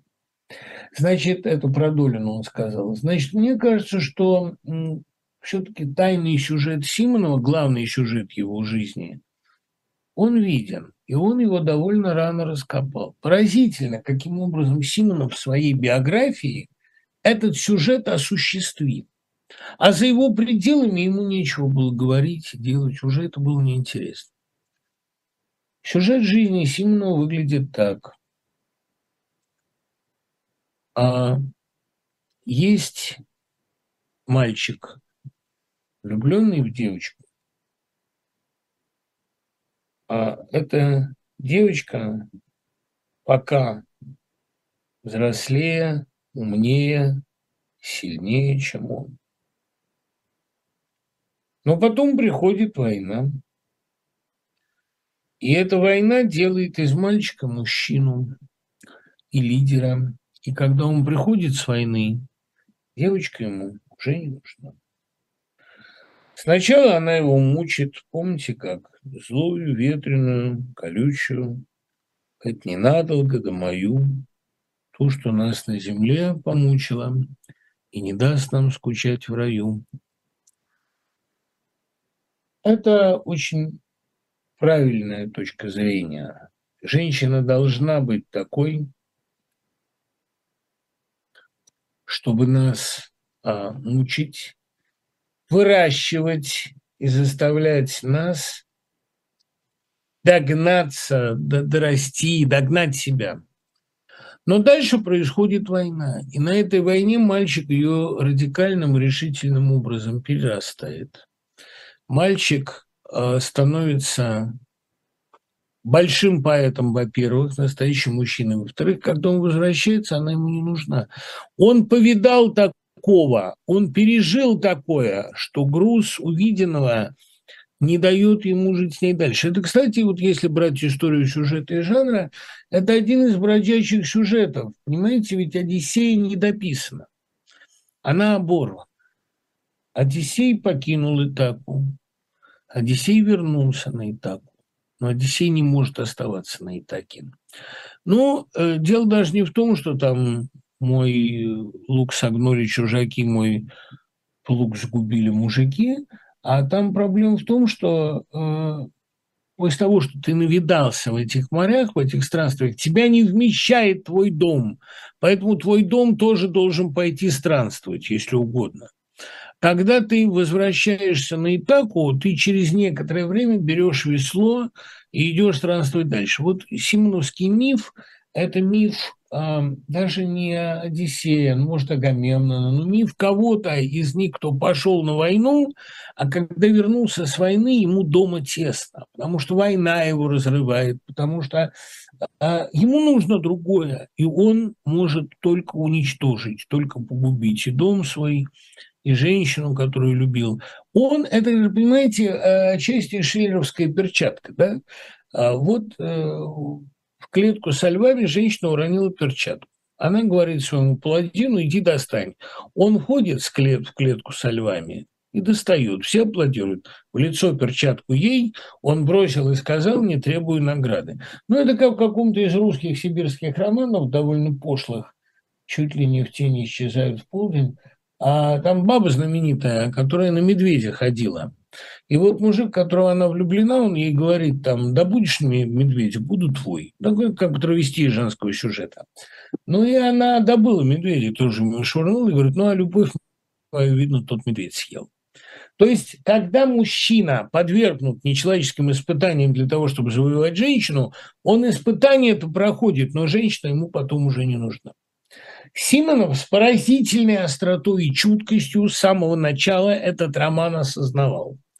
«Ты говорила мне люблю, но это по ночам сквозь зубы, а утром горько терплю, едва удерживали губы. Я верил по ночам глазам, там, губам неверным и горячим, но я не верил по ночам твоим ночным словам незрячим. И вот вокзал, и вот перрон, где и обняться-то нет места, и дачный крошечный вагон, в котором ехать мне до Бреста. И вот там а, ты вдруг сказала мне «люблю» почти недвижными губами. А, довольно страшная мысль есть в этих стихах. Ведь она не потому его любит, что он подвиг совершать. Не такая она женщина, чтобы... Ну что она такая патриотка, что любит его с исполнением гражданского долга? Нет. Она женщина-катастрофа, женщина сама э, вокруг себя сеющая и создающая катастрофу, типичная фам-фаталь, женщина роковая, судьба. И когда вокруг происходит судьба, когда вокруг на грани выживания, ну вот на пороге стоит судьба, это, если вы помните, э, из Ахматовой. Лира, не Софокла уже, а Шекспира на пороге стоит судьба. Хотя как раз Софокл-то с темой рока связан более интимно, если угодно. Шекспир, там уже рок, фатум – это, как правило, дело рук человеческих. Ну, кроме Макбета, может, любимой ахватовской пьесы. Но на пороге стоит судьба – это естественная среда жизни и действия для Серовой. Серова – это и есть а, женщина, по-настоящему не знающая, чего она хочет, позволяющая судьбе действовать через себя. И когда вокруг роковая катастрофа, тогда она говорит ему «люблю», потому что происходит совпадение, резонанс ее внутреннего облика и того, что происходит со стороны. А дальше он идет воевать. И воюет он за нее. У него были довольно сложные и прохладные отношения с матерью, которая, может быть, относилась к нему слишком строго. У него не было друзей, кроме Бориса Горбатова. И, в общем, если вдуматься, то Борис Горбатов – это писатель, ну, в разы менее талантливый и человек все-таки менее яркий, чем Симонов. Это вот интересная тема. Может, Алексей Кириллович, сын Симонов, может что-то об этом сказать. Почему у него почти не было друзей? Ни Иренбург, главный военный писатель, с которым они прошли множество дорог вместе, а ни а, кто из редакторов «Красной звезды» и «Правды», ни Артенберг, который был его любимым шефом.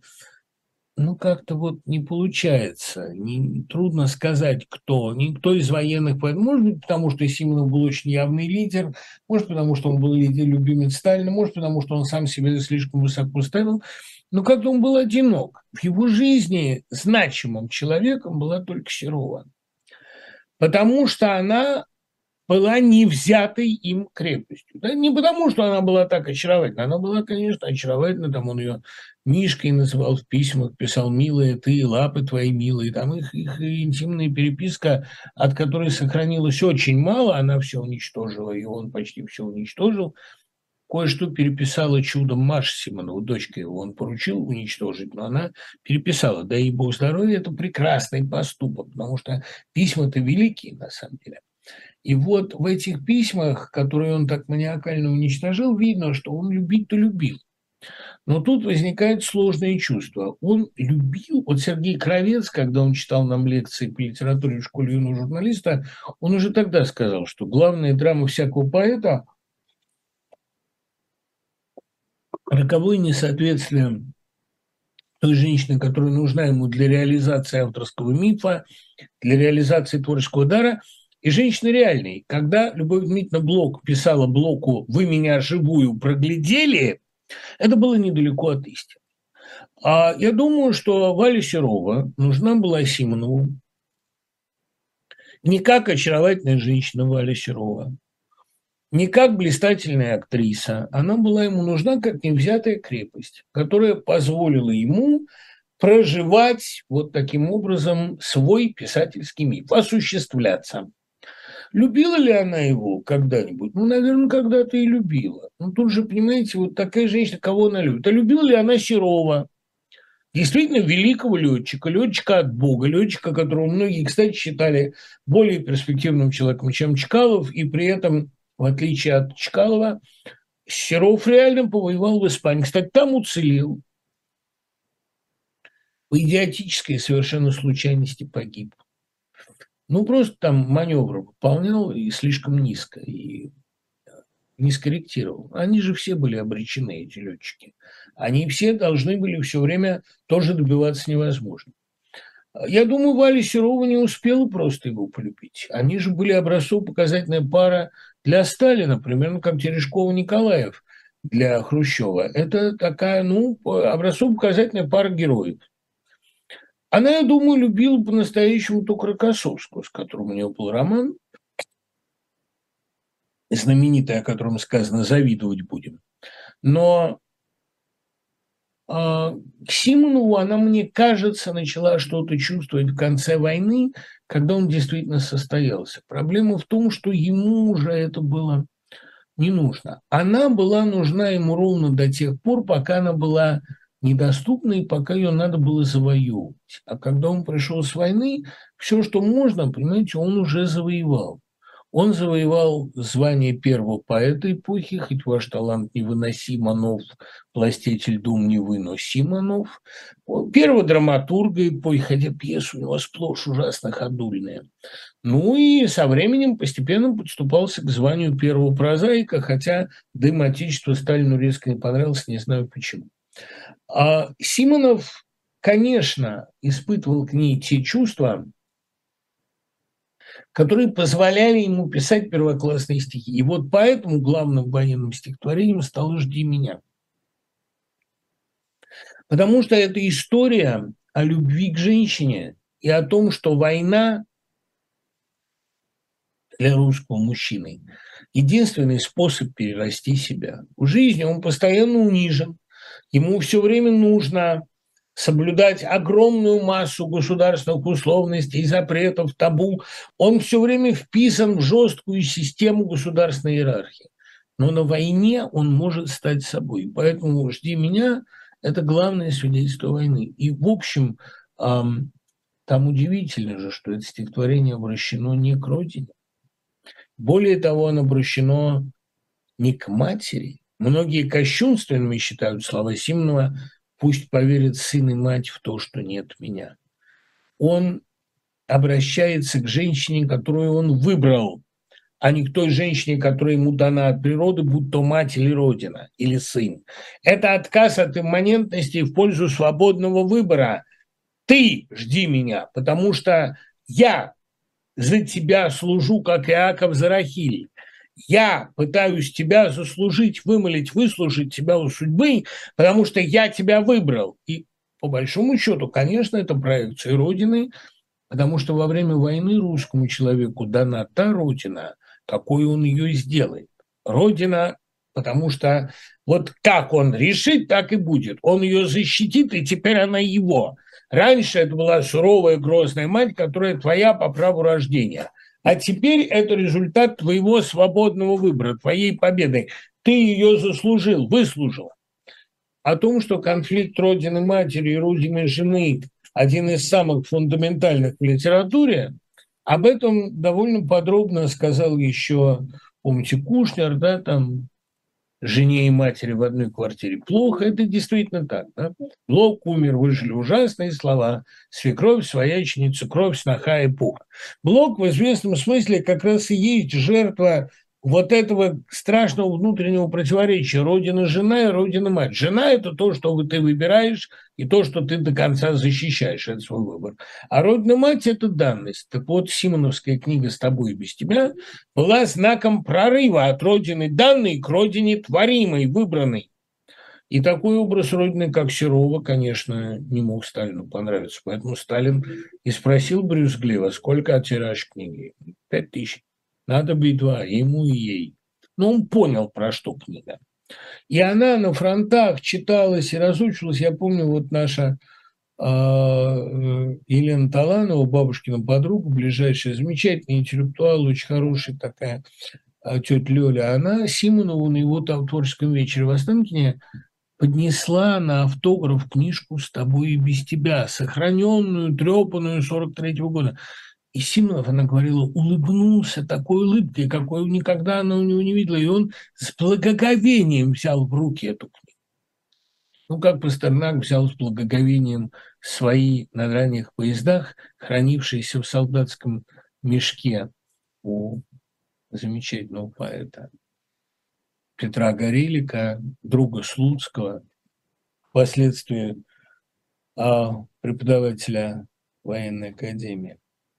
А ведь стихи тоже писал, но никому не показывал. Так вот, а, увидеть свою книгу с тобой и без тебя было для Симонова как прикоснуться к святыне, потому что эта книга рассказывала о тайной сущности войны, о прорыве человека к родине, человека к женщине, о том, как он дорос до нее. И это, конечно, трагическая история. Потому что когда он вернулся, она оказалась уже ему скучна. И более того, она э, спилась довольно быстро. Э, Леонид Зорин вспоминал, царство небесное, что он видел Серову в 50-м году, уже располневшую, и она со слезами говорила о том, что Симону она больше не интересна, что он отходит от нее на каждом шагу. И она продолжала оставаться звездной актрисой.